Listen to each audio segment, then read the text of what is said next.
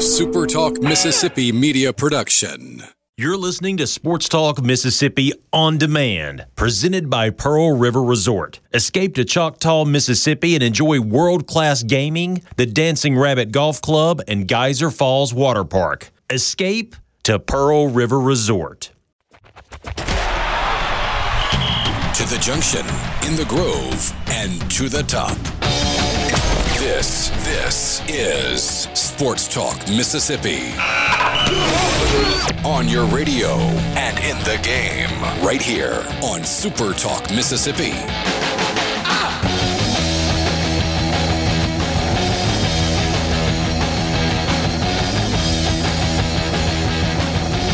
Long weekend in the books. Good Tuesday afternoon. Sports Talk Mississippi streaming at supertalk.fm. Richard Cross, Michael Borky, Brian Haydad, and Brian Scott Rippee. Thanks for being with us. This is Sports Talk Mississippi on Super Talk Mississippi.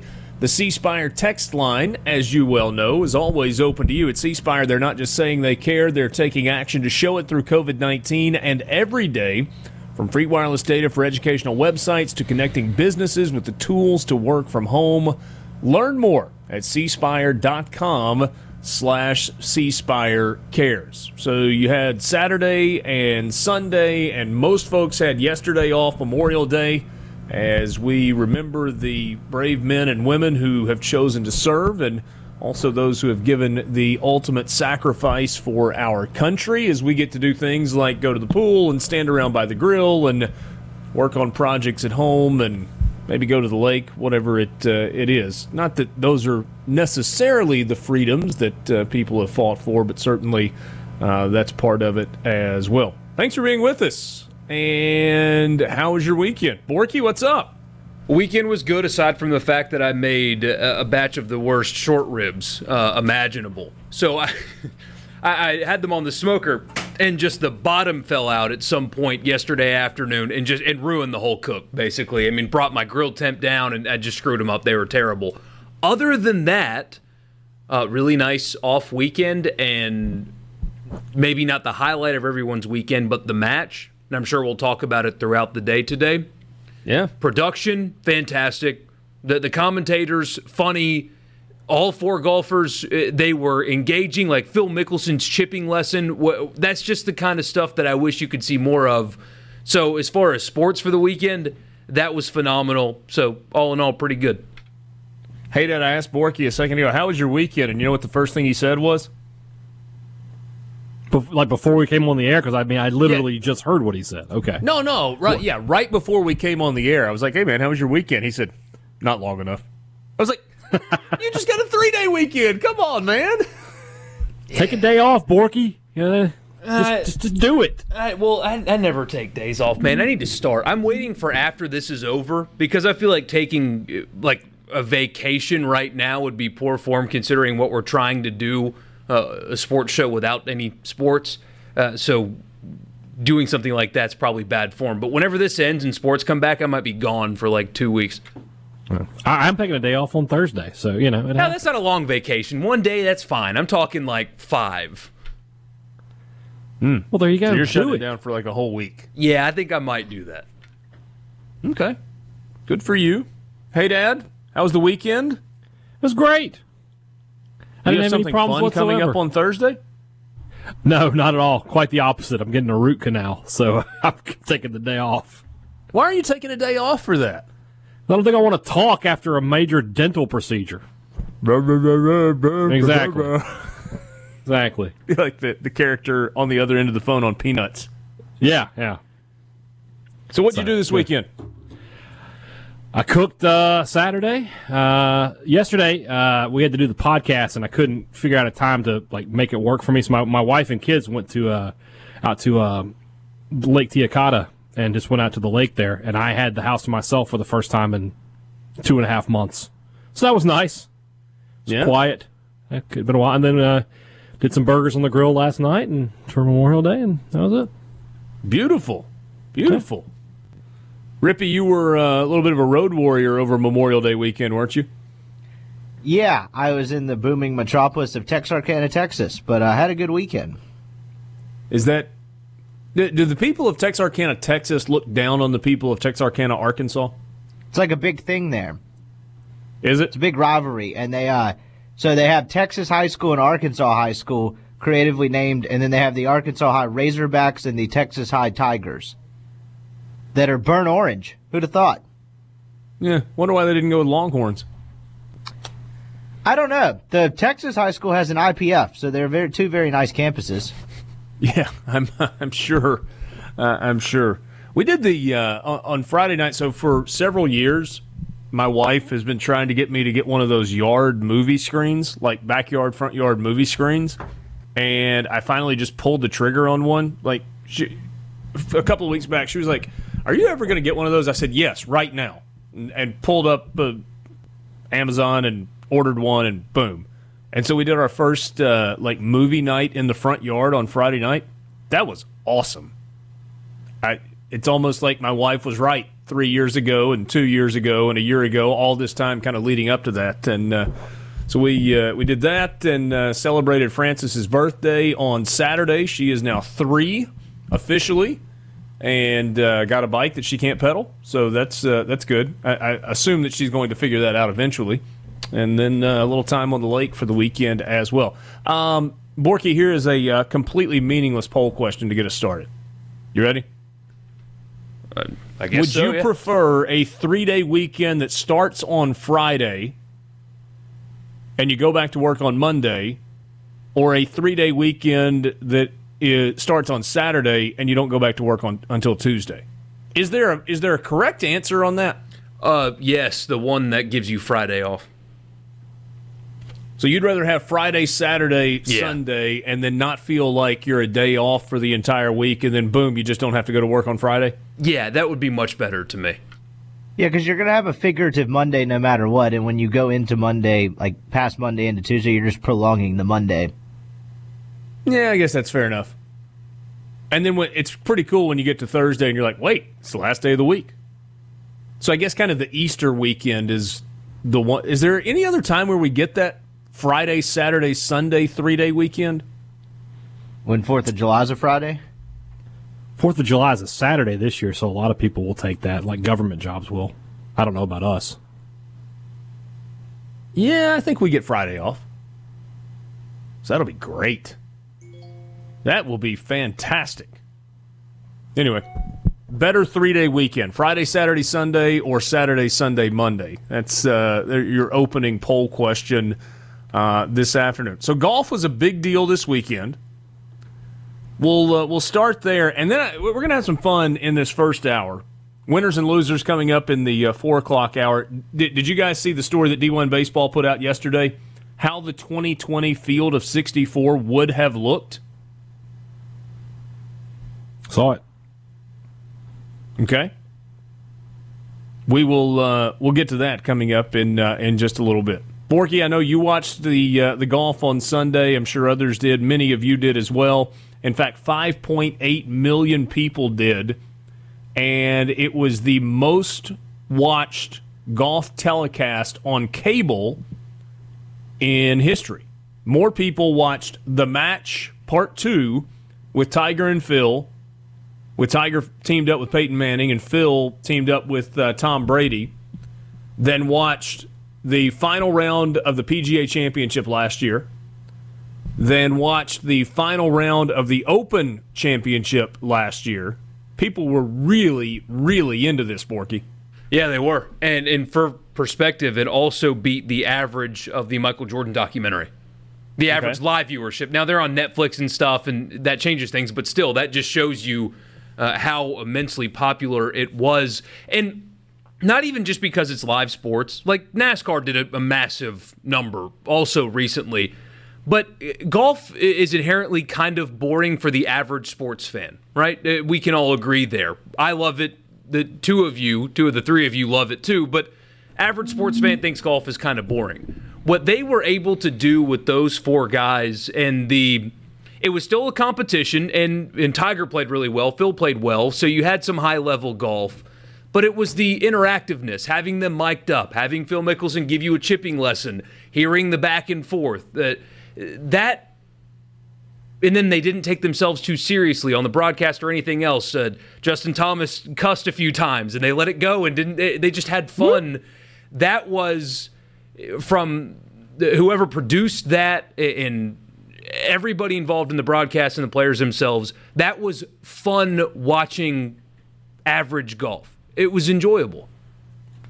Rippee, I feel like everybody has kind of said that the modified alternate shot on the back nine was a better format for this, a more entertaining format for this than uh, best ball, especially given the way Tom Brady played. Yeah, to be completely honest, I was out of pocket, so I did not get to watch much of this. I got small bits and pieces through different platforms, but seemed pretty pretty entertaining stuff. It seemed like for the first what first eight nine holes, Brady had a day that we've all had that'll just put you in a terrible mood. So props to him for not getting more mad than he did. Yeah, the um, you you could kind of see that he was frustrated, and I don't know if it's fair to say that the stage was too big, but while he may be the greatest of all time in terms of uh, playing quarterback in the National Football League, he certainly is not the greatest of all time on the golf course. He's just a pretty okay golfer, uh, which probably was endearing to uh, to a lot of people. Uh, my favorite line so far that uh, I, I talked to a friend who watched every single second of it, and he said, "If Tom Brady is an eight handicap, then I am the ambassador to China." It's probably rusty. Which. which clearly my friend is not. Sports Talk Mississippi. We'll take a quick time out. Get going with you after this.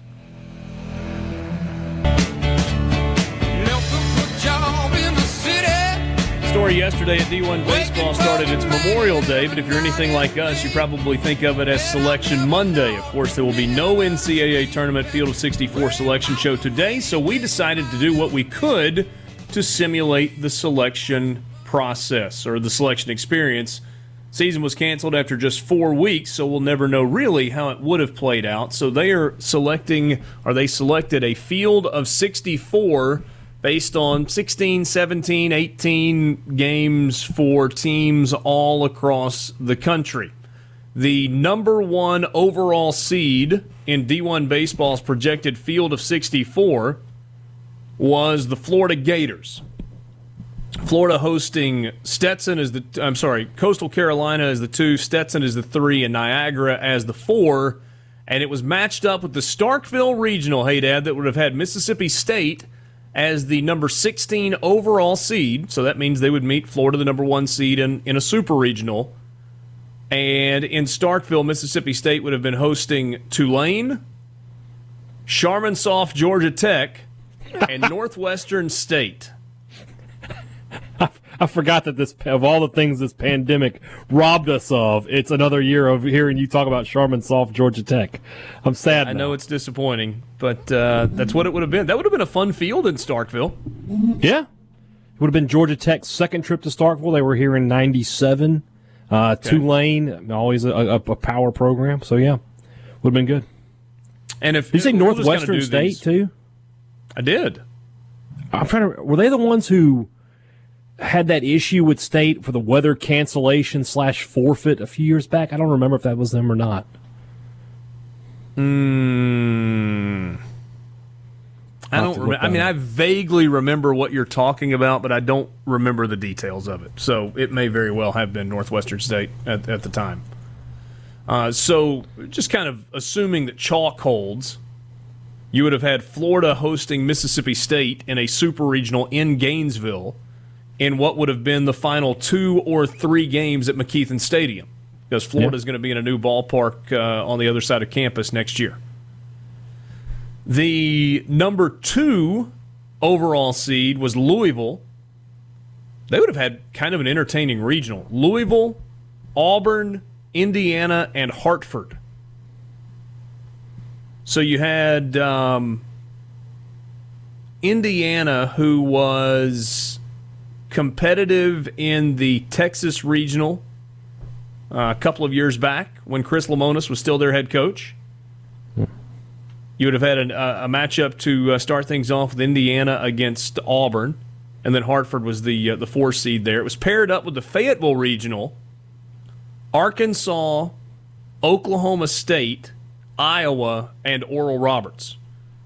So if Arkansas had won that regional, you would have had Arkansas going to Louisville for a super regional. Oklahoma State is a uh, it's a pretty good baseball team, and they were playing pretty good. That would have been a dangerous number two seed in Fayetteville. The number three overall seed was UCLA, who was bounced in a super regional last year. You remember UCLA had all kinds of drama in the postseason last year. They lost their first game of the regional in Los Angeles and then had to battle back through the losers bracket, eventually won it, and then lost to Michigan, and so didn't get to go to the College World Series. That regional matched up with the Long Beach regional down the road just a bit that would have included, included Long Beach State, who Mississippi State saw early in the year as the number one seed, Pepperdine, Southern Cal, and then Wright State making the long trip west to be the four seed. So UCLA, Long Beach State, for a potential super regional that would have not been the most attended super regional in the uh, in the country, to put it mildly. The number four overall seed, and feel free to jump in if any of these are, are fascinating to you beyond just the uh, the teams. Texas Tech, Dallas Baptist, New Mexico State, and Navy in Lubbock paired up with the Orlando Regional, which would have been hosted by UCF Florida State is the two seed, Alabama as the three, and Central Michigan as the four. So Texas Tech likely would have been hosting a super regional with one of those teams and probably another trip to the College World Series for uh, the Red Raiders. And the job that Tim Tadlock has done there is just outstanding. These are two that would have been uh, would have been pretty good. Georgia is the number five national seed, hosting in Athens with Clemson as the two. Georgia Southern is the three, and Samford as the four. Rippee, you saw Clemson at Oxford a year ago and uh, came away not very impressed with them. Yeah, Ole Miss got a favorable draw in that one with Illinois and Clemson. And then uh, the Athens regional paired up with Raleigh where NC State would have been the number 12 overall seed. Whew, they'd have had some teams in this one. NC State, Michigan, Tennessee, and North Carolina A&T. And who knows how that one would have played out. Ole Miss gets the number six seed from D1 baseball. Fun Regional in Oxford. Southern Miss as the two. Baylor as the three. And Alabama State as the four and that one was paired up with Norman, Oklahoma. So Oklahoma hosting with Texas A&M and all that pitching is the number two, Arizona as the three, and Seton Hall as the four. Um, the Miami regional, Miami is the number seven overall seed. LSU in Miami as a two, Northeastern as a three, and Pennsylvania as a four. I mean, the LSU Miami component there is pretty fascinating, but Northeastern and Penn as the other two, eh, not so much. And that was matched up with uh, the Durham Regional, Duke as the number 10 overall seed, East Carolina as the two. They got to a super regional last year after hosting in the first round. UNC Wilmington as a three, and Winthrop as the four. So potentially an all ACC super regional there with uh, Miami and Duke. And this one was kind of sexy.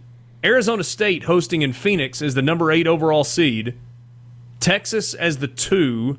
San Diego State is the three. And Rhode Island is the four. Matched up with the Nashville Regional. How about this field? Vanderbilt is the number nine overall seed. TCU as the two in that regional. Virginia as the three. And then Belmont as the four.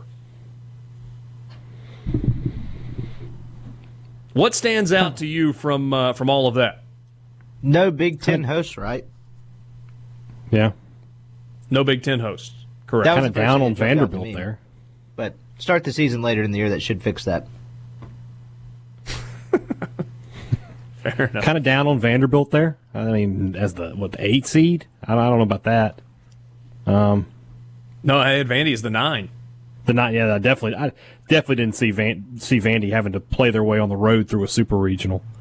Um, Probably just a product of their slowish, sluggish start.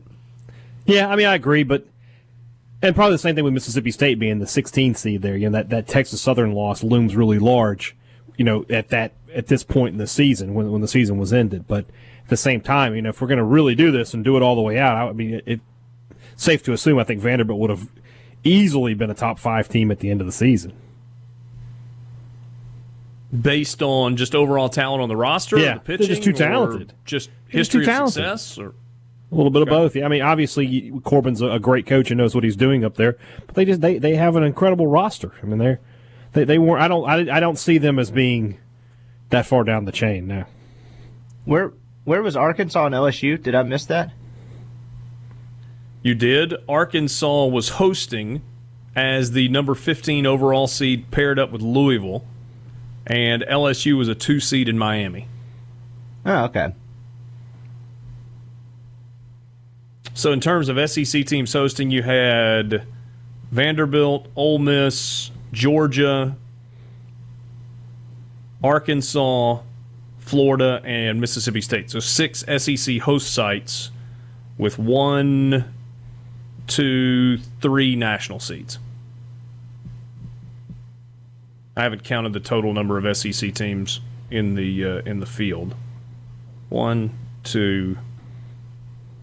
So let's see. The, all all the SEC teams in the field. Vanderbilt as a host, LSU as a two seed, Texas A&M as a two seed, Ole Miss as a host, Georgia as a host, Tennessee as a three seed, Alabama as a three seed. Uh, Auburn is a two seed, Arkansas hosting, Mississippi State hosting, and Florida hosting. So that's 11 SEC teams in the field with six hosts and three national seeds. Or three top eight seeds, I guess is what they're called now. Sounds like business as usual. S- sounds like it might have been a pretty good year for baseball in the uh, in the Southeastern Conference. Oh, that could have been fun. We would be three days away from the start of regional play. Alas, we are not. Sports Talk Mississippi. C Spire text line open 601 879 4395. We'll be right back.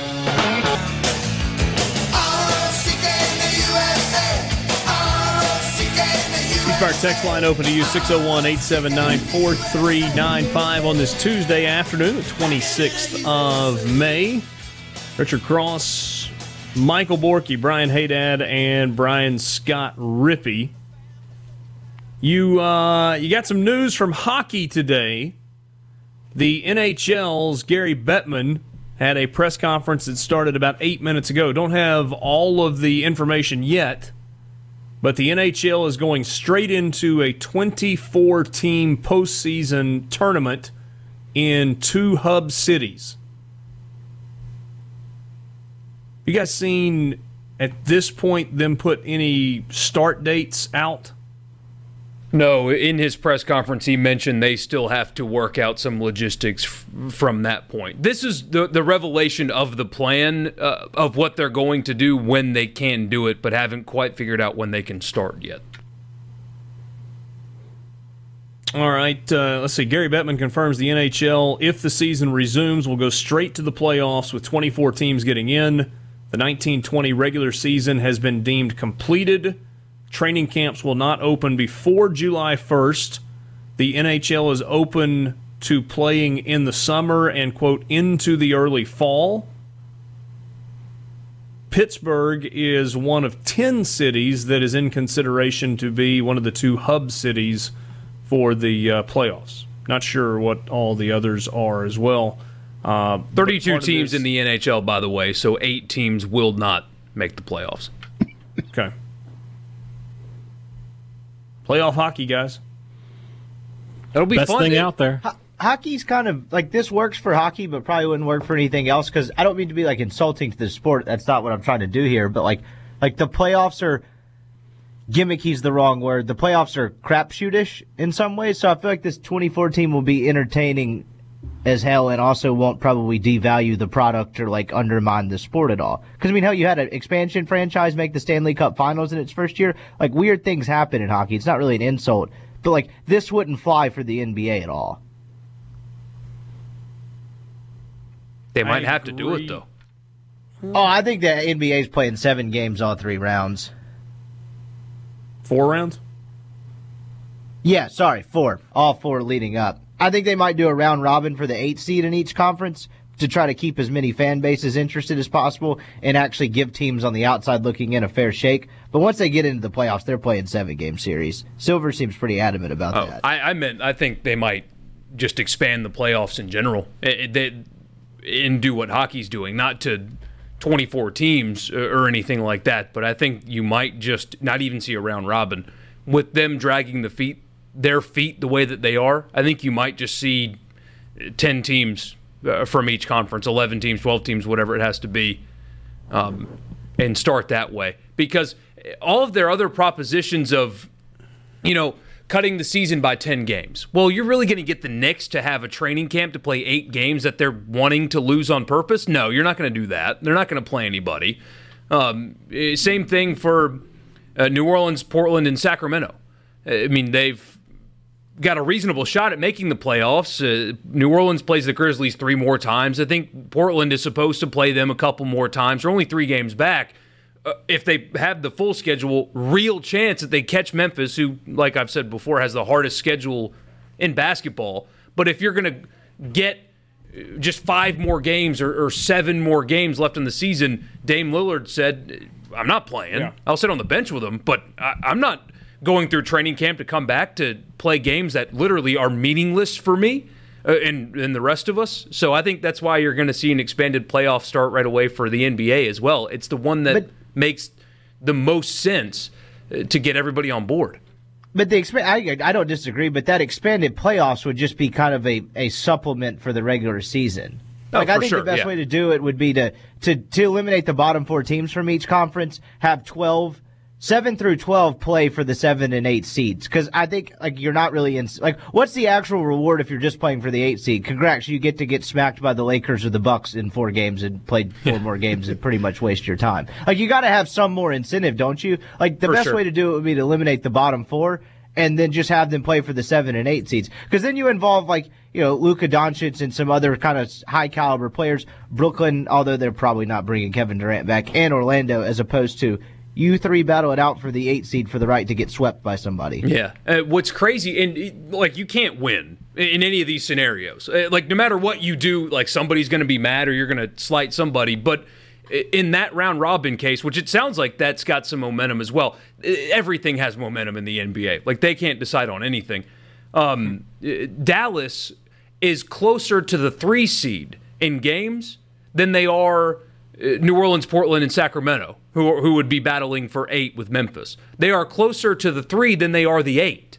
And so you're going to make Dallas do this play-in cycle with teams that they're seven games ahead of. That doesn't feel right either. But nobody's going to win no matter what. I mean, somebody has to lose when you restart like this. And you know, the thing is, in the East, you've got a legitimate battle for the. Well, no, that's not true. In the East, you don't have much of a battle left, right? Orlando is five and a half games clear of the Wizards. They're seven games clear of the Hornets, eight clear of the Bulls. I mean, it's just a there's a gulf between the eight seed and the other teams that are within shouting distance. It's a different story though in the West, where you've got Memphis three and a half games in front of Portland, three and a half in front of New Orleans, three and a half in front of Sacramento. The Spurs are four back, and the Suns are only six back. So you've got five teams right after Memphis that with what roughly 20 games left in the regular season Yeah, give or take. 16, absolutely had a shot to get there. Say what?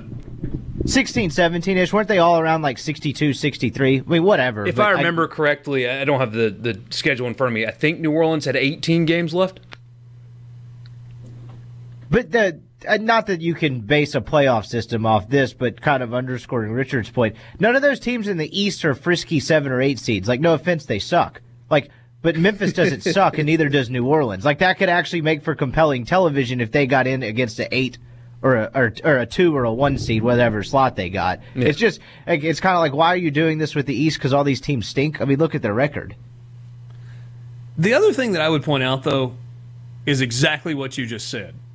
If you want me to feel sorry for you not making the playoffs when you are eight games below 500 or nine games below 500 or 13 games below 500, sorry, I'm not going to be necessarily a shoulder for you to cry on if uh, if that's the case. Um, but those could still be interesting and compelling. And we go back to where Borky was talking a second ago about Damian Lillard, an absolute star in the NBA with the Portland Trailblazers, and he says, "I'm not going through a training camp." And then playing in meaningless games, which is interesting because he says, I'll go to practice, I'll be with my team, I'll sit on the bench, but I'm not playing in meaningless games. Well, what's the point of going and practicing with your team and being with your team if you're not going to play in the games? I mean, why not just.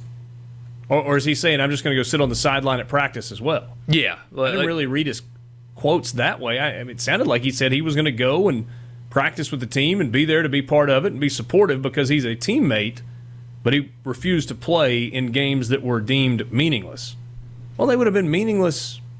But and I guess his point was if there was an abbreviated end to the regular season. If it was like, hey, we're going to come back and play five regular season games or seven regular season games, he says, I'm out for that. Now, if you were going to play the entire rest of the regular season and give them a legitimate chance to chase down a playoff spot, maybe he's in.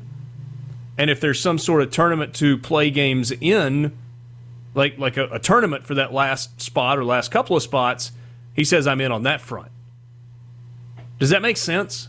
I, I think it makes perfect sense. I, I don't know how the idea that's floated out that they would uh, cut the rest of the regular season to around five games, where teams would come back and play five games. I don't know how you get teams to agree to that. I mean, take well because it's most local and I have a rooting interest. New Orleans, for example, uh, three and a half games back, but if you play five games, they're not catching Memphis. Do you really sure. expect them to put Zion on the floor?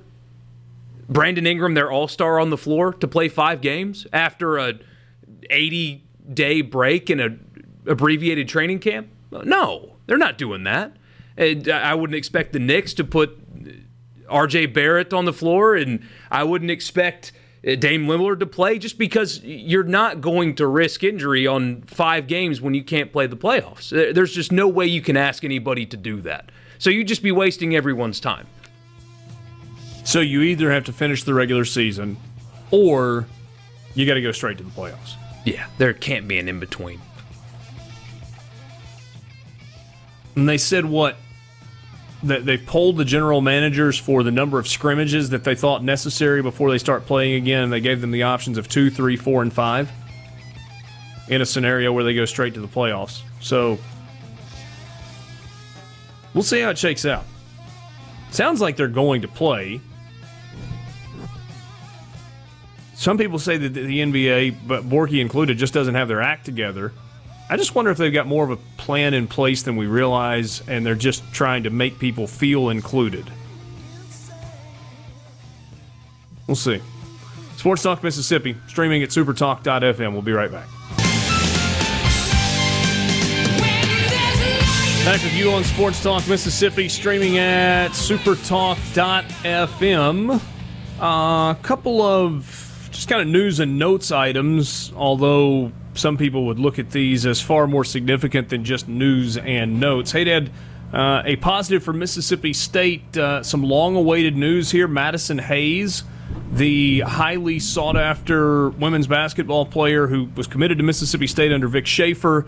And people were kind of waiting on pins and needles to see if she was going to request a release from her signed letter of intent or if she was going to stick with Mississippi State. She has decided to stick with Mississippi State. That is really good and big news for Mississippi State women's basketball. Yeah, uh, you look at that signing class. One of the players was from Texas, Deyona Gaston, and she immediately, almost, almost immediately, flipped to Texas. Uh, Madison Hayes waited it out. It's been quite a long wait. I mean, I'm trying to think of exactly when. A couple of months. Uh, yeah, Schaefer left. It would, I guess, been right before all this went down, and uh, really wanted to get to know Coach McCray Penson and, and see if that, that was going to be the right fit for her. Or, like she said, did I just like Mississippi State because I like the previous staff? Uh, she seems to have made her decision, and, and she will be in Starkville next fall. That team is, is loaded for bear. We'll see what uh, what, what Coach McCray Penson can do with it. Yeah, so certainly a, uh, a big deal on that front. We talked about this some at the end of, uh, of last week. and uh, you know it continues to generate a lot of reaction in a lot of different arenas. Jarrian Jones has signed with Ole Miss. Uh, the former Mississippi State player who was outspoken as a, uh, a, Mississippi State player, especially as it pertains to Ole Miss in the time, uh, I guess, leading up to when he got to Starkville and also in the time that he was on Mississippi State's team, is now officially transferring to Ole Miss. He entered the transport, uh, transfer portal last Wednesday and uh, is now um, committed to Ole Miss. And I guess the next thing that happens is uh, will he be granted immediate eligibility or will he be forced to sit out a year? And we'll just kind of have to wait and see on that front. And Fabian Lovett is the uh, the other player that there are rumors out there that he's going to do the exact same thing, but at least from what I've been able to gather, that's not yet official. Yeah, know, but I was told last week that it's happening, barring something incredibly unforeseen. Okay. Hmm. Where do we go from here with this story? Does it just die? Straight or... to the message board is where we go. I, I, don't know if it'll just die, but I don't. I don't really see anything coming of it. To be honest with you, yeah. I don't either. It'll bother people because, like you know, this whole rivalry makes people act like children. But aside from that, it'll just kind of be is what it is. Yeah, it, it's it's it's only a big deal because it's state to Ole Miss, and it would be the same thing if it was Ole Miss to state. But if he was transferring to Utah, nobody would say anything, even though in all likelihood Utah's coaches would have reached out to him before he was in the transfer portal. When is the last time this happened in football? Can we get sports talk stats and info on that? Does anybody know? Aren't I think you we kind of technically sports talk stats and info, or I think it was the seventies. I think it was Bob no, Tyler's son. I could probably uh, do some digging. Bob Tyler's son Breck transferred from State to Ole Miss after his dad was uh, let go at Mississippi State. So, how long ago was that? Seventy-eight. Okay, sounds right. Certainly, have seen it in other sports. Uh, as yeah. recently as two years ago in women's basketball. Yeah, but foot, football, football's the main one where you get the blocking and the most resistance if something like this were to happen. Like, but you can't do that anymore. Least common. So.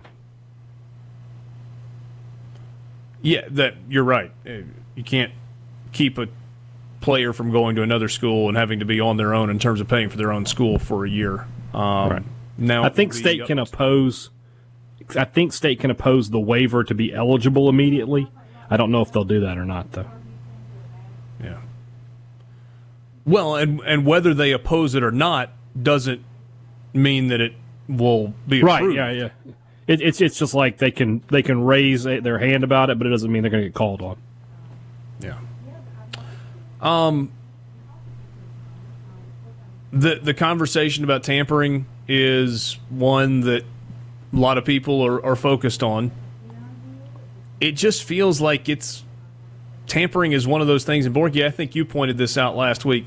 It's really, really difficult to prove tampering.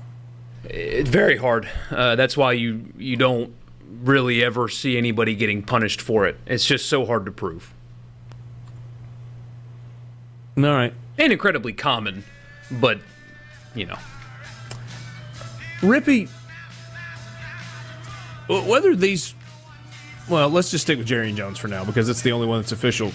Whether he's eligible immediately or not, how big of an impact is he to an Ole Miss defense that was continuing to try to get better? Definitely helps. I mean, it would certainly help with depth next year. I mean, you lose one corner, you've got a senior, and then you've got a uh, a younger guy in Keidron Smith coming back next year. So I think so. Uh, I think it helps a lot. Winners and losers. You can text us yours on the C Spire text line 601 879 4395. You had an extra day for the weekend. So, what did you see this weekend that you liked? What did you see this weekend that you did not like? We will be right back Sports Talk Mississippi on this Tuesday. Quick trivia question, just because I'm curious if any of you guys can do this. If you can, I'm impressed. I'll give you a quarter. Who's the current head football coach at USF? South Florida? Yes, University of South Florida, the Bulls. It's Willie Taggart, right? No, he's at Florida Atlantic. Nope.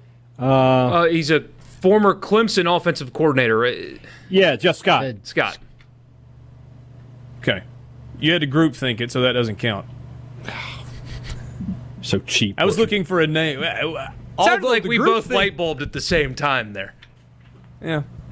Um. Well done. I I saw that USF had another player transfer out. They've had four that have entered the transfer portal. I was like, "Man, who's the coach there? Is it still? Wasn't it Skip Holtz for a while? Was Skip Holtz who got fired? No. Charlie Strong. Well, Skip Holtz was there for one time, wasn't he? But Charlie Strong was their last coach. Yeah. Eh, Whoever it was, I couldn't come up with the name, and I was like, I had to Google that. So Skip Holtz was Anyway. there eight years ago. Yeah, well. so I guess since Skip Holtz, it has been Taggart Taggart and Charlie Strong. Yeah. and then, or and now Jeff Scott. Okay. Um, Sports Talk Mississippi with you, streaming at supertalk.fm. Richard Cross, Michael Borky, Brian Haydad, and Brian Scott Rippee. We'll get into this story more in, uh, in a little while because we've got winners and losers coming up. But I will let you know that this is out there. Um, Jeff Passan from ESPN tweeting Major League Baseball proposed cuts to the highest paid players in baseball in its first economic proposal to the players on Tuesday. Players in turn bristled at the proposal. There is a significant gap between what the league offered and what the players want. He says it's worth noting it's the first day of this extremely important week, and this is the first proposal from the league. That said, there's disappointment from players, and to get anything close to what they want to play, ML, MLB is going to have to move significantly off its proposal. The proposed pay cuts, according to a source with knowledge of them, would affect all players. While the highest paid would get the most significant reduction in salary, the possibility of all players having to take a reduction is part of the league's proposal. So, this is kind of the opening salvo from the owners to the players. They got to figure out the uh, economic ramifications of returning to play this year if they are indeed going to do that. I think the quotes from Tom Glavine last week were interesting. And he basically said, regardless of who is at fault, you guys better figure out a way to get this done, or the players will be the ones that have to wear the label of they were all greedy and they couldn't play. He said it's what we had to do, you know. The, the, the strike in 1994 was terrible for the baseball's reputation and particularly for the reputation of the players. We didn't get a World Series that year. Braves fans don't have to be reminded of that. Neither do Expos fans. But you didn't get a World Series. And I bet you can name more players from 1994 than you can owners. So we'll see where that goes. I thought that was fascinating perspective from uh, Tom Glavine, who was a uh, he was a Players Association representative at the time. C Spire text line is open 601 879 4395. 601 879 4395. Experiencing fever, cough, sore throat, or shortness of breath, C Spire and UMMC are partnering to offer free COVID 19 screening through the C Spire Health app for all Mississippians experiencing symptoms. You can learn more at cspirehealth.com. Time right now for winners and losers. All I do is win, win,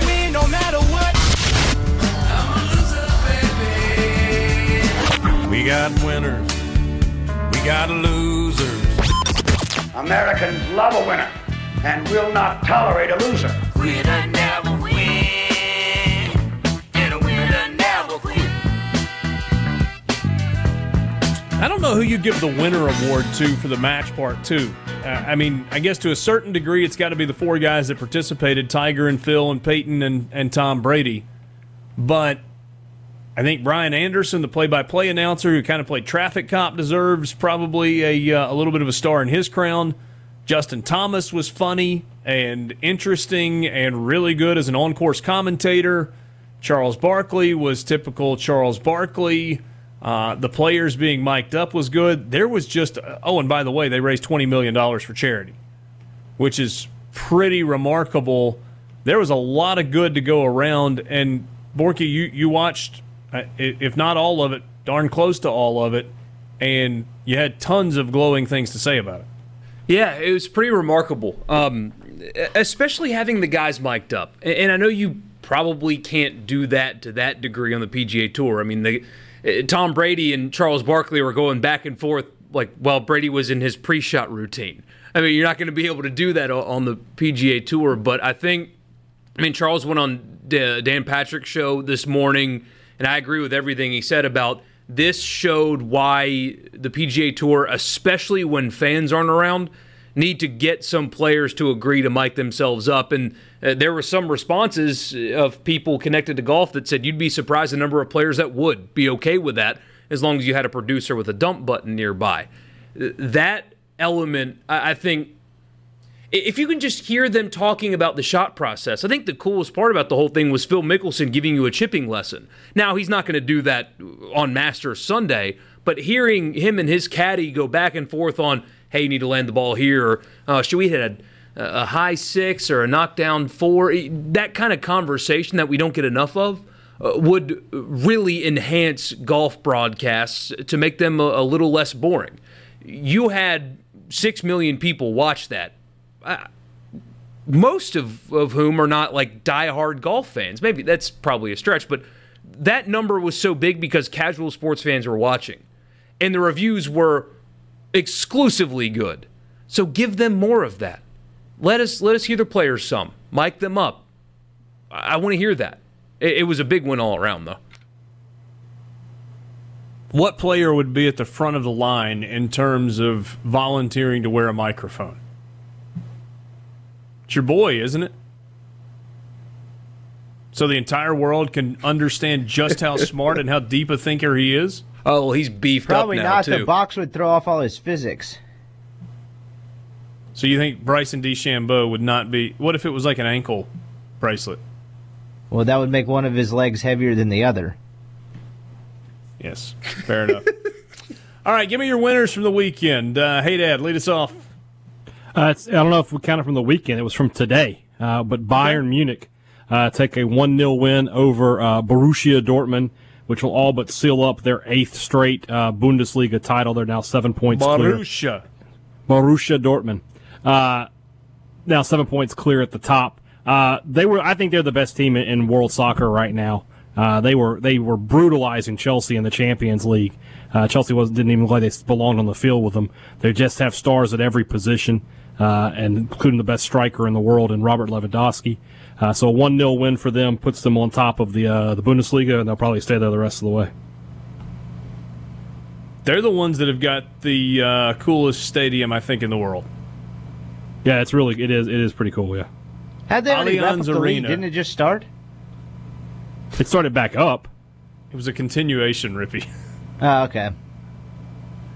They've got uh, they got the stadium that is entirely constructed of transparent, kind of, for lack of a better way to describe it, plastic panels that Yeah. have like roughly 80 million LED lights behind them, and they can make the stadium any color that they want it to be. It can be a rainbow deal. It can be striped like the German flag. It can be red. It can be blue. It can be, you know, red, white, and but whatever you want it to be.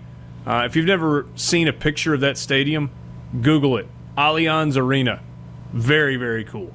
Yeah, agree. And, and more evidence that uh, soccer stadia around the world way cooler than American college football stadiums. Really, just American foot stadiums. Period.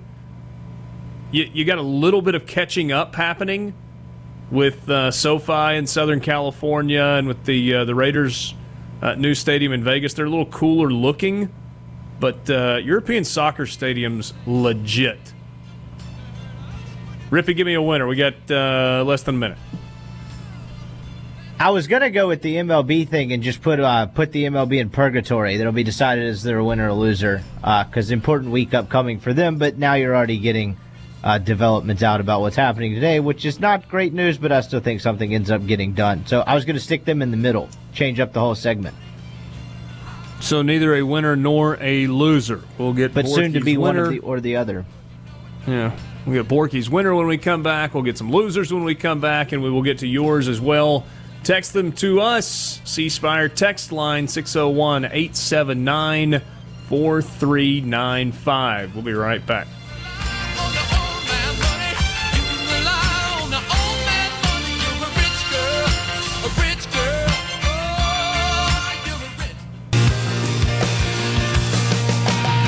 Continuing winners and losers from the weekend.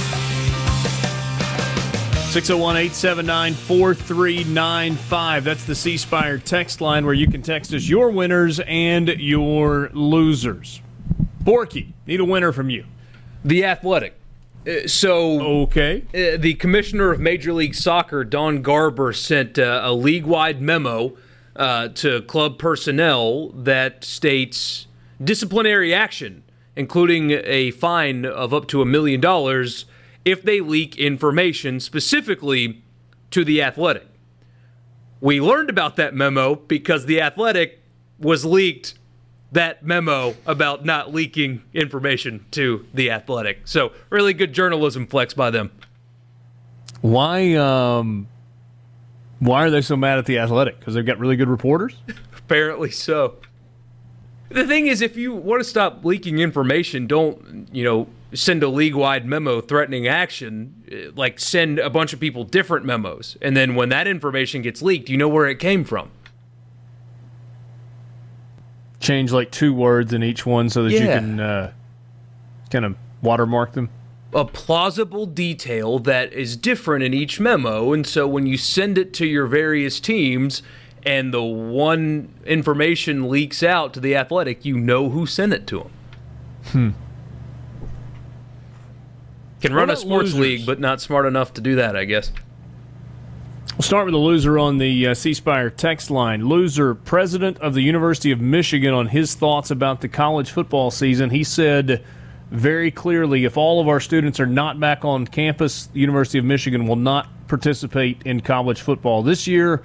To which the very first reply that I saw on Twitter was, well, that's one way to not lose to Ohio State. Hey, I Kinda much, probably saw that one coming. probably. How much does that tone change uh, when everybody else is going to move forward and their campus is operational and open, but not fully 100% open and seasons upcoming? How much does that change? Feels like that's really easy to say right now on May 26th, but the University of Michigan's a huge place, and Ann Arbor is a very nice and not small town. However, that is still 150,000 or so, probably a lot more than that if we're being honest. People that go to your town eight times a year. That's real money that you're going to cost people and your university. Are you sure you're not going to do that when everybody else is? Yeah, I don't know.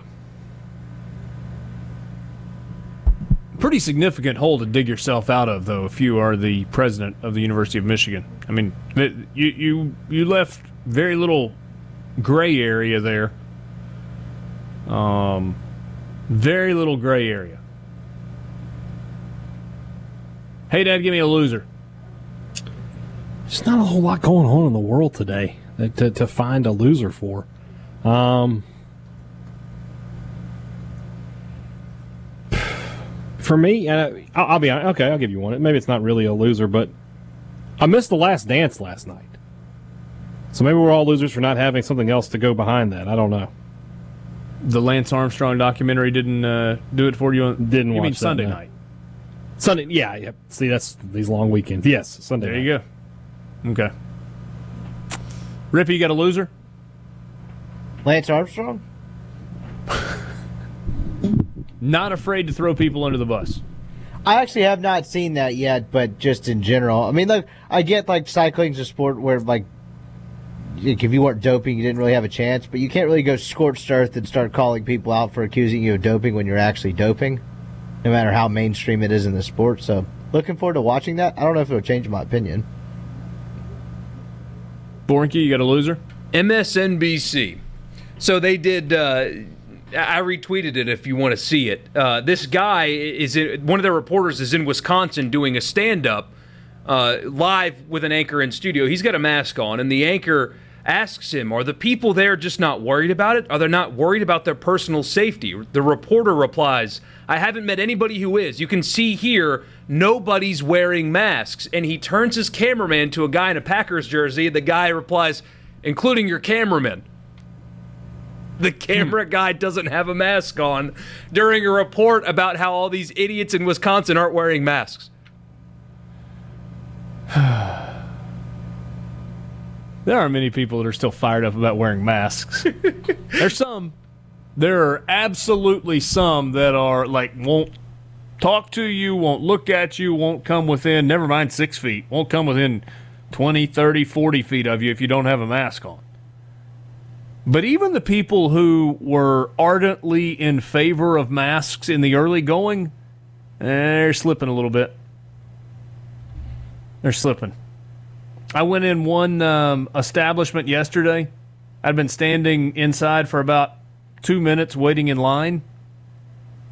And I said, Ah, geez, I forgot my mask. To which uh, the person replied, Don't worry about it. You're good. okay, thanks. Appreciate that. I would not you just begin to on rat that yourself. person or that Hope no establishment out at this point. Say what? You just narked on yourself. Hope nobody hears this. What? That I forgot to wear a mask? Yeah. I don't think I can be arrested uh, after the fact for that, can I? Citizens arrest. Guess we're going to find out.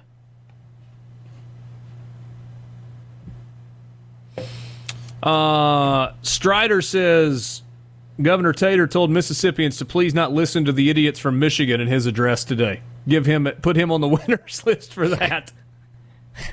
Did he say idiots? Uh, Did you see where the, the governor of Michigan had her husband try to fast track their boat getting in the water for Memorial Day weekend by saying, I'm the husband of the governor? Will that help?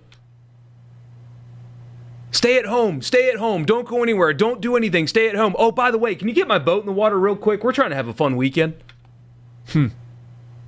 The, the company, by the way, because he said that, made sure they did not get their boat out of storage into the water. Does Oops. Brady count as a loser because he had a rough couple eight holes, had people questioning his eight handicap, and then ripped his pants? That seems like a tough day on the links. Plus, it was raining. Like I just, I don't. I would have gotten mad and thrown my clubs in the lake. and, and wore pants that were apparently not uh, the same brand as the company that pays him millions and millions of dollars every year, and tweeted after the fact, "Next time, guess I'll be sure to wear my Under Armour golf pants." Nice save. Yeah, yeah. By the way, I don't think Strider was being disrespectful when he said Governor Tater. I think he was giving him legitimate props there. Um, Jay from Manti says, "Winners, every soldier who gave their life for our freedoms." Well said, Jay. Ed in Brookhaven says John Daly mic'd up would be a winner. Yeah. Only if he continues to wear the mic at the Hooters. Let me ask you this: if uh, if golf were to go down the road of uh, you know miking players up, would would you do separate feeds? You know, ESPN for the uh, the Last Dance, they put the unedited version on ESPN and the edited version Yeah. on ESPN two, with you know viewer discretion advised. Could could you do separate telecast where you could have censored and uncensored? That'd be a huge boost for the CBS Sports Network come uh, Masters time. Hey, by the way, how did how did ESPN get clearance on that? How, how is it you get to say, "Oh yeah, we're just going to tell you in advance that this has got bad language in it, so it's not an FCC issue"? Well, I think that's it. It's subscription based, right? They're not. That's true. They're on cable. You can get on the FCC's good side, I hear. That's probably that too. But that's something to do with it, right? You would know more than me, but isn't it because it, it is it, it's cable and you have to technically be a subscriber to get ESPN, therefore they they aren't um, they don't have to follow the rules and Yeah, I don't regulations. know the answer to that. I don't feel like on regular ESPN you can just beepity beep beep beep your way down the street on a daily basis, like you can on HBO or Cinemax or Showtime or Stars or whatnot. I mean, I don't know anything the other than your generic basic cable, wouldn't that be the case with every channel? Yeah. I've heard I've heard f words on uh on AMC. I mean, the things that Law and Order SVU says sometimes is probably. I mean, Dave, I, I watched a. Don't watch it around the kids. Um, it's a show about a white rapper, and that was on FX, and th- there were things that were done and said on that show that, you know, you would think would have been flagged, but I watched it on my TV. Mike in Madison says he wants Tommy Armour III mic'd up. He is the true party king of the PGA Tour. According to the Chicago Tribune, the FCC has no jurisdiction over basic cable content, only broadcast television and radio. Hmm. Well, there you go. So you guys got it right because ESPN is a subscription based channel, a pay channel. I suppose they can uh, do what they want to. Winner. Wait, is this actually happening? Somebody says Ford for bringing back the Ford Bronco. It's been rumored for years. Is it actually happening? I'd put him in the winner category for that. Sports Talk Mississippi. We'll be right back. Back with you on Sports Talk Mississippi, streaming at supertalk.fm. Richard Cross, Michael Borky, Brian Haydad, and Brian Scott Rippee, thanks for being with us on this Tuesday. Yeah, don't forget the C Spire text line is open to you 601 879 4395. Um, Jeff, thank you for your message, and we are sorry for your loss. He says, I'm glad to have you guys to listen to right now. I lost my grandmother at 1.15 this afternoon, so you guys are helping me keep my mind clear. We, um, we appreciate you being a loyal listener, and we are very, very sorry for uh, for your loss with your grandmother. So hang in there, stick with us, man. We uh, we're not going anywhere, and uh, glad that uh, we could be here just to kind of help be a little bit of a diversion for you guys. Got to ask you about this. Would a fundamental change to the rules of the NFL if I just said that without giving you any details, would you be like, yeah, okay? I, I don't think of sanctity of the game with football the way I do Major League Baseball or golf or whatever else. Yeah, I'm okay with a, uh, a significant change that could potentially out uh, change the outcome of ball games. Surface level, okay with that or not so much? No, not so much. It's not a big deal to me. Rules rules change all the time. I mean, I want to know what it Yeah. is, I guess, but at the same time, you know, for the most part, it's not going to be an issue. Wait, I need to revive. I don't think I answered it I correctly. I should am very review- much against uh, a major rule change in the NFL. Um, I That's think they should review. PI. I don't care if they change rules. Okay. Haydad is okay with a major rules change at the surface level, although he'd like to know what we're talking about. Borky says not okay with a major rules change. And Rippee says we should review pass interference and completely didn't answer the question. No, I I, said I don't care about rule changes. I'm cool with it. Okay. The NFL is considering adding a fourth and 15 option for onside kicks. Uh, Sporting News had the story. Tom Pelissero of the NFL Network reports that the league's 32 teams were forwarded a list of potential rules changes that includes a radical proposal for teams to retain possession after scoring as opposed to the traditional onside kick that is currently in place. You could choose to take a shot at converting a first down from your own 25 yard line, and it would be fourth down with 15 yards to go. So you would have to reach or surpass the 40 yard line. That's it. 15 yards on one play. If you convert, you retain possession and start the drive from there. If you do not convert it, you turn the ball over to the other team.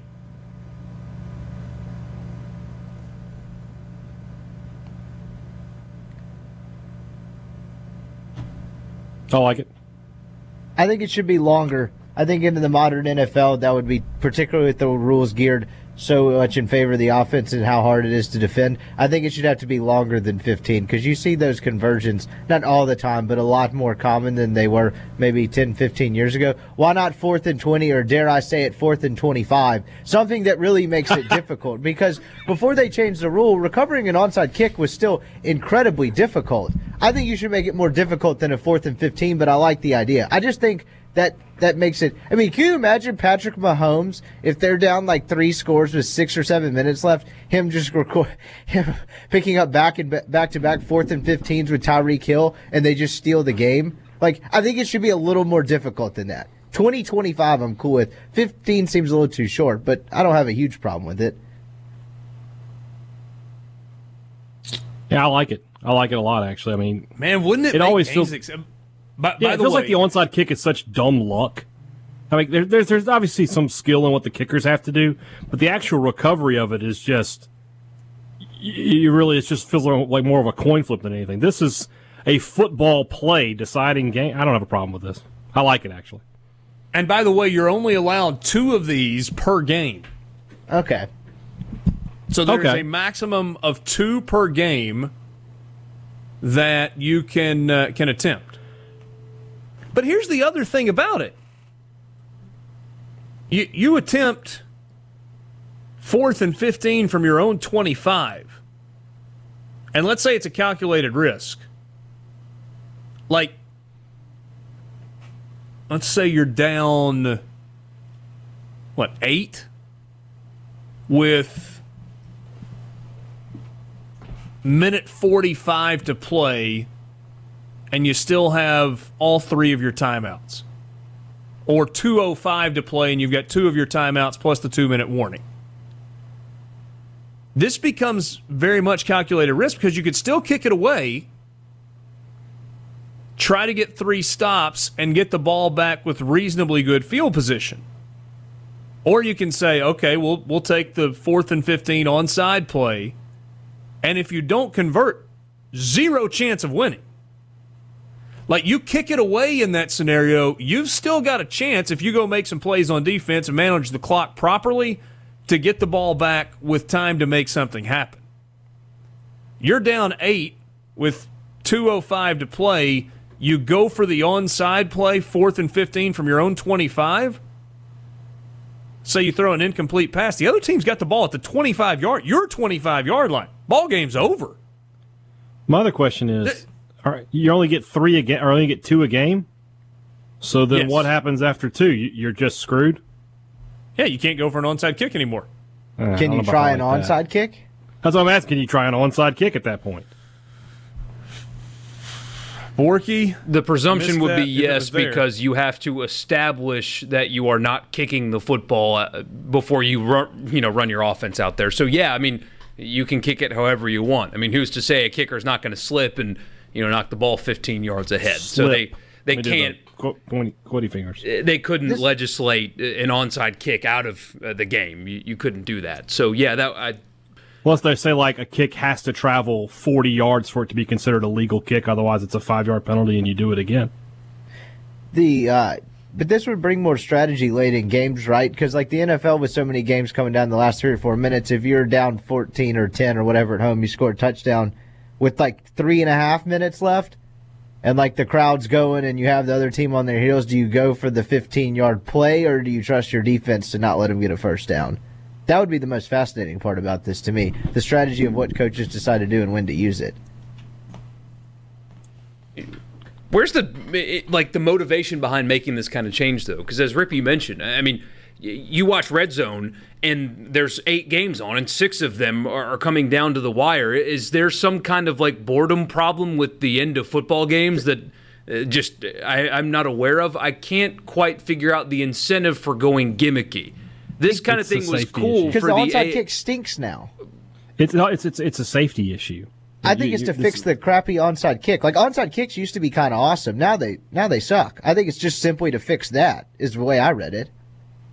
Like it's impossible to recover one now. That's fine. I, I I just don't know why you shouldn't be punished for losing late in a ball game. I mean, eh, giving Patrick Mahomes and Travis Kelce in that offense, uh, the ball with 15 yards to go is a lot easier, to your point, to convert than an onside kick. So if you're losing by two scores late in the game, you shouldn't have been losing by two scores late in the game. You're rewarding an offense an opportunity to get out of get out of a situation their team created. I, I just I, I don't understand. I love it. Is- Fair enough. what- Um, you wa- to each their record- own. I just I- the NFL in the product that it has right now is very close to perfect. They get more ratings, more viewership. The games are, are close and exciting. There, there's real parity. Every Sunday, you've got multiple close games that come down to a field goal or a final play or one score. Every single week, you've got drama, you've got storylines, you've got parity, you've got everything going for them. Why adopt something that the Alliance of American Football created? I, I can't figure out. It, maybe it's just a safety. If it's a safety thing, then then there's the answer exclusively. But if it's a create more opportunities late in games for for offenses, they shouldn't have been down late in a game. Like the three point line changed basketball, but it didn't give somebody an opportunity late in the game. Like that'd be like, hey, with two minutes left, the three actually counts for three and a half, or something stupid like that. I wonder if they looked at the percentages of uh, converting a third or fourth and 15 and the percentages of what getting an onside kick used to be before the rule changes. I wonder if they're similar at all without looking it up. What if you had a four point shot in basketball in the fourth quarter? I would hate that. I, I would hate that. I mean, why, why change the way the game is played during the game? Now, if you added a four point line from first to fourth, then sure. But if it's last You two minutes the- or whatever, Raise the rim to 11 feet for the last five Yeah. minutes of the game. Yeah, I don't want that. I, I just I love the the product the NFL has on the field, and adding a gimmick is just something I, I don't think they need to do. But I like the. Did you not like the old possibility of onside kick, Yeah, it was more likely to happen. which it made it more entertaining? Now it just kind of stinks. I like having the possibility. Sports Talk Mississippi streaming at supertalk.fm.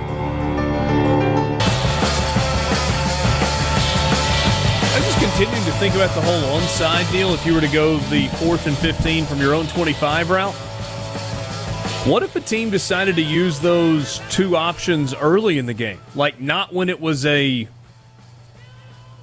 you're down and you're desperate, but let's just say you've got a, a coach that is engaged in you know, analytics and the numbers point to it making sense, and you got a quarterback that is red hot and a receiver that is a mismatch and an injured defensive back on the other side. Uh, uh, uh, let's say you're up, um, I don't know, 17 to 7 with a couple of minutes left in the second quarter and you'd like to step on your opponent's throat before uh, before halftime, and instead of giving them the ball back and seeing if they can put together a drive, you say we're going to roll the dice. Even if we give up a touchdown, we're going to carry a lead into the locker room. But if we can exploit a specific mis- mismatch that we think we can exploit, we can get the ball back and we can take a 24 to 7 lead or at worst a 20 to 7 lead into the locker room at halftime. It's a new version of ambush. And you just say his name, Sean Payton, but Yeah, It seems Sean to me Payton the is coach. 25 yard Who line would be the the guy who do that? I mean, if you're up 10, it still seems to me the field position would be too much to give up, particularly if you have all the momentum. But I like the idea. I think I would hope some coaches would flirt with that. But I don't even really think, is it really that gimmicky? Like, I just think it's gimmicky because we're used to the onside kick. Because if you asked an alien who had never seen a football game before, what is a more normal method within the flow of a game of getting the ball back? Having an offensive line, a defensive line, and running a play? Or having this guy half the size of a normal football player kick the potato looking thing to try to bounce it up in the air and grab it 10 yards down the field? Which one would seem more gimmicky if you had no idea what football was? It's reasonable. Borky, how about this from Robert and Etta? He says, say a team scored a touchdown and chooses the fourth and 15. On the play, the defense is called for a 10 yard penalty. Can't, game cannot end on a defensive penalty. Is it now first down? Yes. See, you got to get that's so 15 stupid. yards. Uh, but on a defensive Why wouldn't you just replay it and it's fourth and five? what if it's an automatic first down penalty? Well, if it's an automatic first down penalty, then it's a first down. No, you'd have to make some exception for this. You couldn't give the other team a ball back for a defensive hold. How about you I don't disagree. hold? I think Or- I think or you would you're- have. You're holding. I think you would have to do that. The You other can't team say from it's not. converting. Oh, can't but say, there's so oh, many it's- it's not a hold on this and play. It's and it all favors the offense. I don't think that's completely fair. well, that's why you just keep it how it is to avoid By stuff the would way, like that. though- Mike DeCourcy at the Sporting News agrees with you. Here's what he wrote about it. For more than half a century, the NBA has operated with the most ridiculous rule in all of sport. One that annihilates the logic of its competition at the most crucial juncture of a game. By the way, this is Mike DeCourcy's soapbox. And now here comes the NFL with a proposal that is even dumber and less rational than the advance the ball timeout rule. The rule he's talking about in the NBA is if you take a timeout, you advance the ball to half court to inbound. And he says this takes all strategy out of the game. I couldn't disagree more. I think if Yeah, you got a timeout left, I wish in a college game we could see the ball inbounded at half court instead of having to go 94 feet. Just that is how does that take strategy out of basketball? Dude, that is his thing. That is the hill that Mike DeCourcy will, without question, die on. I get what he's saying though, because if there's 0.7 left on the clock and you're up by two, and the opponent's got the ball on their own baseline, that's usually not enough time to get the ball up the court to get a shot off. But instead, because they have one extra timeout, they get to not use any of that very precious amount of time to get the ball at half court to where all they have to do is catch and shoot for a clean look. You can't do that from the baseline. You tell How me is which that one's that more, different more though from exciting for a football? The clock stopping out of bounds at certain points in the game, late in games, but not just during the middle of the first quarter. Yeah, that's dumb. And also fumbling through the end zone, giving the ball to your opponent when they don't recover it is also stupid. That's that's the dumb one. I, I don't. I don't that. mind this. I would describe an onside kick in general like as gimmicky, but I don't know. And it- I just it- wanted to make it harder. The likelihood of this happening would be very small anyway. It would, but like the one of the most fundamental rules of football from its inception is when you score, you kick the ball to your opponent. That is how the game has been played from day one. When you score, you kick the ball to your opponent. In basketball, when you score, the opponent gets the ball. In baseball, eh, when there's three outs, your opponent gets to hit now. This is ending the if you score, you have to kick the ball to your opponent thing. It, it ends that. And that is just a fundamental element of the game from day one. And yeah, the aliens would probably think it's weird, but somebody sat down and wrote these rules a long time ago, and it's been that way ever since. Mike DeCourcy calls it a cheap stunt to try to make games more exciting as he outlines why he hates moving the ball up to half court in basketball. What- Why is more exciting a cheap stunt? It's But sports. this guy hates clouds too. It's sports. It's not real. I mean, it's real, but uh, not like wrestling, not real, but it's not life or death. It's sports. We're It's going for excitement. It's entertainment.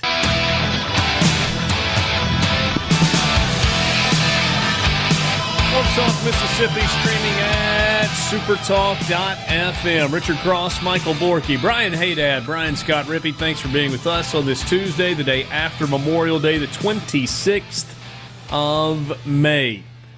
If you would like to be a part of the conversation, you can do so on the C Spire text line. The number is 601 879 4395. 601 879 4395. Uh, at C Spire, they're not just saying they care, they're taking action to show it through COVID 19 and every day. Now, more than ever, Mississippi needs to stay connected, and C Spire is working to make that happen from offering free wireless data for educational websites to connecting businesses with the tools to work from home. They're even partnering with UMMC to turn the C Spire Health app into a free virtual triage center for anyone experiencing symptoms related to COVID 19. Learn more at cspire.com slash C cares. It is time right now for the college football fix.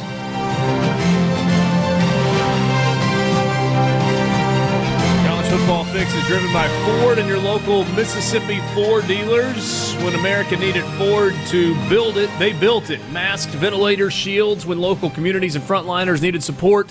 Ford dealers answered. Now Ford is open and ready to serve you with special offers and deals across the entire lineup. Stop by your local Mississippi Ford dealership or go online to buyfordnow.com. They've made it safer and easier to shop and buy. Built for America, built Ford proud. All right, Borky, today for the college football fix, you bring us uh, this story that we're going to have to wait a little while longer to know when the games that we want to watch are going to kick off. Pretty much, yeah, as expected as well, with these television networks uh, in a joint statement by basically everybody involved, every TV network and every conference that has a TV deal. Um, they announced that they're going to push the start, or the announcement date uh, to an indefinite time as they wait to see what college football is going to look like in part of coronavirus. We usually would have learned about, I think, the first three weeks and then some marquee games next week. I think June 1st was the expected announcement date uh, for those the games. deadline. Or the deadline, anyway. So they could have announced before then, but uh, that has been pushed back indefinitely. So we won't know when the games are going to kick off. We just hope that they're, you know, hope that they're going to. Yeah. So, joint statement from CBS, ESPN, Fox Sports, and affiliated networks. The times will not be released on or before June 1st, as was expected. Statement said collectively the conferences and television networks have agreed to an extension for determining college football's early season game times beyond the standard June 1 deadline. These kickoff times and network designations will be announced at a later date as we all continue to prepare for the college football season. And this may be a year where more people are watching college football on television than ever before. Man, based on the, the recent trends, that that's why non sequitur here. That's why it's so important for baseball to, to get their you know what together and, and find a way to get a deal done. Because if they do, the the benefits that will come from that, from just an overall viewership and interest standpoint, will be massive. And if they don't, it might be detrimental forever. But from a college football perspective, uh, it's always strong and it's always been strong. But uh, now more than ever, when we start counting down to the actual season, and if they get to start games on time, the interest level will be greater than it's probably ever been uh, for college and even professional football. You remember a few weeks ago, a couple of weeks back, Lincoln Riley blasting the idea of an early return to campus. His quote was All the talk about these schools wanting to bring players back on June 1 is one of the most ridiculous things I've ever heard. We got to be patient. We got to have we have one good shot at it. It would be completely irresponsible to bring these guys in too early. We need to bring these guys in as late as we can. Every day they come in could be a day uh, we could have gotten better, learned more about the virus. The PPE gets better, a day closer to a vaccine. The testing capabilities get better. It's just not worth it. Oklahoma announced today that it will not be allowing football players to come back on campus for workouts until July 1st. Well, that's Most what everybody everybody's else is doing, coming right? back June 8th. Oh, Say what? so they're going to be a month behind. Yep. Three weeks. Three weeks. weeks anyway. Which I only say that because him being kind of outraged about it seems silly now that he's waiting 21 additional days. Oh, but he got good headlines for a day. It's the name of the, the name of the game. Speaking of good headlines, the Pac 12 just released and announced that they are going to allow uh, their member institutions to conduct voluntary workouts on June 15th. Does that because the the announcement said like as long as they're abiding by their state guidelines, does that actually mean that much? Because they they they're kind of stunk sunk. Excuse me, if the California schools are still like being held hostage. Well, Well, California's loosened things up, though, haven't they? They have. Uh, they've made sure that at least the professional teams. They didn't specifically mention college, but that's kind of how the state works, right? Nobody really cares about college sports there. pro sports franchises have been given the go ahead to start practicing and opening their facilities and whatnot. So So Oklahoma will open its facilities a full one month after the stated date that the NCAA said it was okay to do it. The SEC will have its players coming back or start coming back onto campus June 8th. So will Ohio State and Illinois in the Big Ten. So will Clemson and Louisville in the ACC. Um, I don't know how much of a difference it's going to make one way or another, but if you're an Oklahoma fan, are you frustrated by this? be more frustrated if I was a business owner in Norman. Yeah, as being an Oklahoma fan, no, you're not. You shouldn't be frustrated. You know your team's going to win the Big 12 and be in playoff contention. It's it's not a big deal. You're, you're already conceding the Big 12 to Oklahoma? I am. Yes. You're not buying Texas. I mean they'll be okay, Oklahoma but they're not going to be good enough to beat Oklahoma. Oklahoma State's got a pretty good team this year. Bedlam could be weird. Where is that game? Don't know if I'm. at Bedlam's always weird though. That's Th- this should be one of year in year best out. It generates weirdness. I don't know where it is off the top of my head. I was trying to think back to last year. For some reason, I think it's in Stillwater, but I will not swear to it. Only I had a device. Iowa State Athletic Director Jamie Pollard stated that he and the university, quote, fully anticipate Norman. fa- playing. Okay, I was wrong. Had a 50 50 shot. Fully anticipate playing football this fall. Says, as of today, we fully anticipate playing football in Jack Trice Stadium on September 5. How will they determine who gets in? Half capacity planning as though the capacity of our stadium will be limited to 30,000 spectators as of today. Approximately 22,000 season tickets have been renewed, not purchased, but renewed. That leaves us approximately 8,000 seats to be filled. Because we need to make plans to accommodate those fans who will be allowed into the stadium, we have decided to implement the following any fan who does not renew their season tickets and make their uh, Cyclone Club donation by June 12th will not be provided the opportunity to attend any games this fall unless it is later decided that we can safely exceed the 50% capacity restriction. Number one. Number two. The only fans who will have the opportunity to be in the stadium this fall are those who renew their season tickets and their required donation by June 12th. If you have not done so, please contact us as soon as possible. Number three, because we expect to reach the 50% capacity limitation through season ticket sales, we do not anticipate selling single game tickets unless the capacity limits are raised. Number four, any season ticket holder that does not renew their season ticket this year will still have first rights for their same seats for 2021. We believe it's important to honor prior loyalty, as some fans may not be comfortable this year.